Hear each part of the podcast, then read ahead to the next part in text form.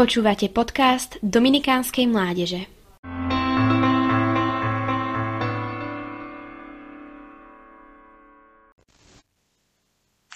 Niekedy sa môže stať, že prídu do našej viery pochybnosti.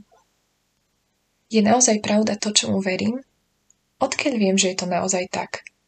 A prečo vlastne cirkev učí to, či ono?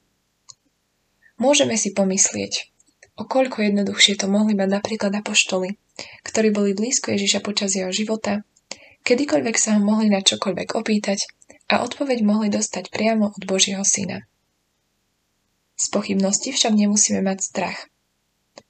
Oporu môžeme nachádzať práve uprostred spoločenstva cirkvi a ľudí, ktorí sú v nej. Pápeža a biskupov, nástupcov Ježiša a apoštolov dnes. Preto aj to, čo učí prostredníctvom nich cirkev, je učením pochádzajúcim od Boha.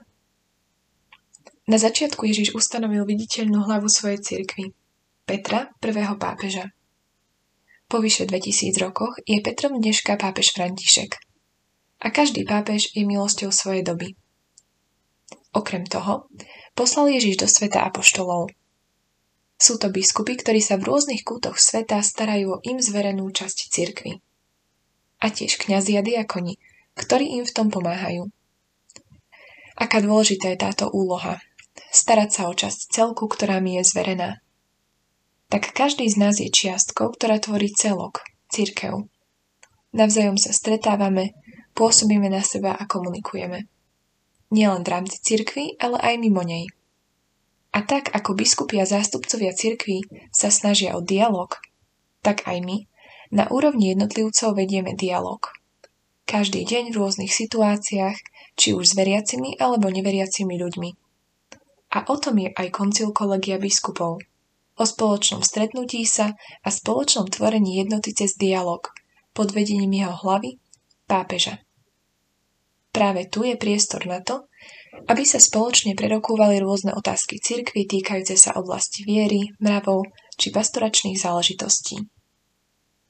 Toto kolegium, nakoľko sa skladá z mnohých, vyjadruje rozmanitosť a univerzálnosť Božieho ľudu. Nakoľko je však zhromaždené pod jednou hlavou, vyjadruje jednotu Kristovho stáda. Kolegium biskupov slavnostným spôsobom vykonáva moc nad celou cirkvou na ekumenickom koncile, píše katechizmus katolíckej cirkvi. A teda, tak ako telo je zložené z buniek, tak aj cirkev. Každý z nás je jednou bunkou a spoločne tvoríme časti tela, tajomného tela cirkvi. Tvoríme jednotu a nie sme sami. A uprostred nás je Kristus. Preto aj v rôznych otázkach viery, ktoré prichádzajú, nám môže pomôcť neostávať sám a pýtať sa. Viesť dialog a tak sa vzájomne posúvať na ceste spoznávania Boha. Počúvali ste podcast Dominikánskej mládeže. Nové kázne vychádzajú vždy v pondelky, v stredy a v piatky. Nájdete nás na našich sociálnych sieťach, na Facebooku a Instagrame pod názvom Adam Dominikánska mládež.